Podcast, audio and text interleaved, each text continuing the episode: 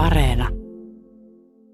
Kun lukee kirjoituksia ihmisistä, vaikkapa vain seurapiiriväestä, jonka sanotaan edustavan vielä yhteiskuntaa, josta ei ole jäljellä enää ainoatakaan aikalaistodistajaa, saattaa hyvinkin huudahtaa ajatella, että ylistelevät noin monisanaisesti sitä mitätöntä miestä – Olisin harmitellut, etten ole tuntenut häntä, jos olisin vain lukenut sanomalehtiä ja aikakauslehtiä, enkä nähnyt häntä itseään.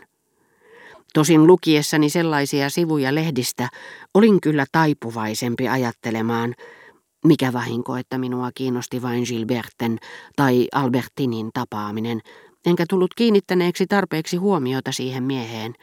Luulin häntä seurapiirien ikävimmäksi tyypiksi ja pikkutekijäksi, mutta hän onkin merkkihenkilö. Tuota suhtautumistapaa minä jouduin nyt tarkistamaan, kun olin lukenut Goncourien päiväkirjan sivut. Sillä ehkä olisin voinut päätellä niistä, että elämä opettaa antamaan vähemmän arvoa lukemiselle ja näyttää, etteivät kirjailijan kehumat asiat ole paljonkaan arvoisia. Mutta yhtä hyvin olisin voinut tehdä sen johtopäätöksen, että lukeminen päinvastoin opettaa meitä arvostamaan enemmän elämää, sillä emme ole täysin tajunneet sen arvoa ja ymmärrämme sen suuruuden vasta kirjan kautta. Saatamme sentään ehkä lohduttaa itseämme siitä, että emme aikoinamme viihtyneet kovin hyvin jonkun töin tai Bergotten seurassa – toisen porvarillinen tekosiveys ja toisen sietämättömät luonteenpiirteet, jopa jonkun aloittelevan Elstirin omahyväinen rahvaanomaisuus. Olihan Goncourien päiväkirja paljastanut minulle, että hän oli itse herra Kauriin silmä, joka oli muinoin Verdörääneillä kiusannut Suonnia ärsyttävillä puheillaan eivät todista mitään heitä vastaan, koska heidän neroutensa näkyy heidän teoksissaan. Heille itselleen ei paljon merkitse erehtyimmekö me vai muistelmien kirjoittaja heidän viehättävästä seurastaan, jossa emme viihtyneet. Sillä vaikka muistelmien kirjoittajakin olisi erehtynyt, se ei vielä pystyisi alentamaan sellaisia neroja tuottavan elämän arvoa. Sillä kukapa nerokas mies ei olisi omaksunut taiteilijajoukkonsa ärsyttävää puhetapaa, ennen kuin hänen makunsa aikanaan kehittyy korkeimmalle tasolle, niin kuin kävi Elstirille, mutta käy muuten aika harvoille. Eikö esimerkiksi Balzacin kirjeissä oikein vilise rahvaanomaisia ilmaisuja, joita Swan ei olisi kuollakseenkaan käyttänyt? Ja silti on luultavaa, että kaikki inhottavat ja naurettavat piirteet itsestään kitkenyt hienostunut Swan ei olisi pystynyt kirjoittamaan Bet-serkkua ja Tuurin kirkkoherraa. Täysin vastakkainen oli kokemukseni, kun huomasin, että kaikkein erikoisimmat anekdootit, jotka ovat Goncourien päiväkirjan lukijan yksinäisten iltojen ehtymätön ilo, olivatkin kirjailijalle kertoneet ne vieraat, joihin noiden sivujen perusteella haluaisimme kyllä tutustua, mutta jotka eivät olleet jättäneet minuun jälkeäkään kiinnostavasta muistosta. Mutta ei sekään ehkä ole täysin selittämätöntä. Goncourt tosin oli naivi päätellessään, että kiinnostavien anekdoottien kertoja oli luultavasti sivistynyt mies. Sillä voihan aivan hyvin käydä niin, että keskinkertaiset ihmiset ovat elämässään nähneet, tai heille on kerrottu erikoisia asioita, jotka he sitten kertovat edelleen. Goncourt osasi kuunnella niin kuin hän osasi nähdäkin. Minä en osannut. Jokainen näistä seikoista olisi kuitenkin pitänyt arvioida erikseen. Herra de Germont ei tosiaankaan ollut antanut minulle vaikutelmaa, että hän olisi se ihastuttava nuoruuden, sulouden mallikappale, johon isoäitini Rova de Beaujeanin muistelmat luettuaan olisi niin mielellään tutustunut, ja jota hän tyrkytti minulle verrattomaksi esikuvaksi.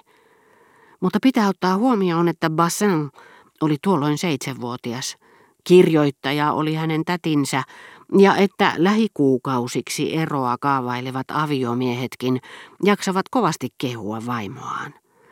Yksi Saint Bövin kauneimmista runoista kertoo, miten kaivolle ilmestyy lahjakkuuden ja sulouden kruunaama nuori tyttö, neiti de Champlateau, joka ei tainnut silloin olla täyttänyt kymmentäkään. Huolimatta palvovasta hellyydestä, jota nerokas runoilija Creviter de Noailles osoitti Anoppiaan kohtaan, tämä oli Herttuatar de Noailles, omaa sukua Champlateau, on mahdollista, että jos hän olisi laatinut tästä muotokuvan, se olisi eronnut suuresti siitä, jonka Saint-Beuve oli 50 vuotta aikaisemmin hahmotellut.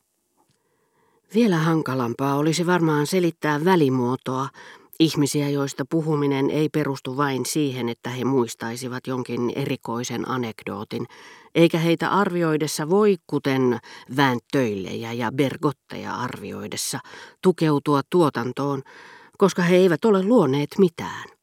He ovat vain inspiroineet toisia luomaan, ja sitä me saamme hämmästellä suuresti, sillä olemme pitäneet heitä kovin keskenkertaisina.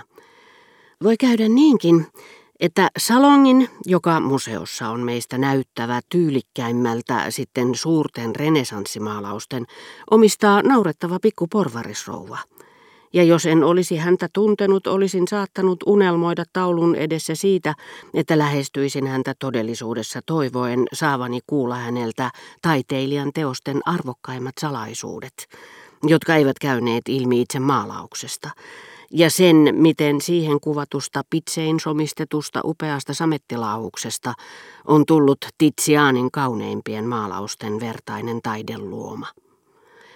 Olisinpa muinoin ymmärtänyt, ettei suinkaan henkevimmästä, oppineimmasta tai hienoimpien suhteiden kannattelemasta miehestä tule Bergottea. Aikalaisten mielestä Swan oli häntä henkevämpi ja Breote oppineempi, vaan Bergot tulee miehestä, joka osaa muuttua peiliksi ja heijastaa elämäänsä, vaikka se olisi mitätönkin. Ja samaa voidaan vielä suuremmalla syyllä sanoa taiteilijoiden malleista – Taiteilija voi maalata mitä tahansa, mutta inspiroivaa kauneutta ja tyylikkäitä aiheita hänelle tarjoavat häntä hiukan varakkaammat henkilöt, joiden luota hän löytää sellaista, mitä hänellä viidellä frangilla taulujaan kauppaavalla tuntemattomalla Nerolla ei ole ateljeessaan, salongin, missä on vanhalla silkillä verhoiltuja huonekaluja, paljon lamppuja, kauniita kukkia, kauniita hedelmiä, kauniita vaatteita. Nämä henkilöt ovat melko vaatimattomia, tai vaikuttavat sellaisilta oikean yläluokan silmissä. Ylhäiset eivät tiedä heidän laisiaan olevan olemassakaan. Mutta juuri vaatimattomuutensa takia heillä on parempi mahdollisuus tutustua tuntemattomaan taiteilijaan, arvostaa häntä, kutsua häntä vieraakseen ja ostaa hänen taulujaan kuin aristokraateilla, jotka paavin tai valtionpäämiesten lailla maalauttavat muotokuvansa akateemikoilla. Eiköhän jälkimaailma löytäne meidän aikamme kauniin kodin tai tyylikkäiden pukujen runoutta pikemminkin Renoirin maalaamasta kustantaja Charpentien salongista kuin Saganin ruhtinattaren tai La Rochefoucaultin kreivittären muotokuvista, joiden tekijöitä ovat Kot ja Chaplin.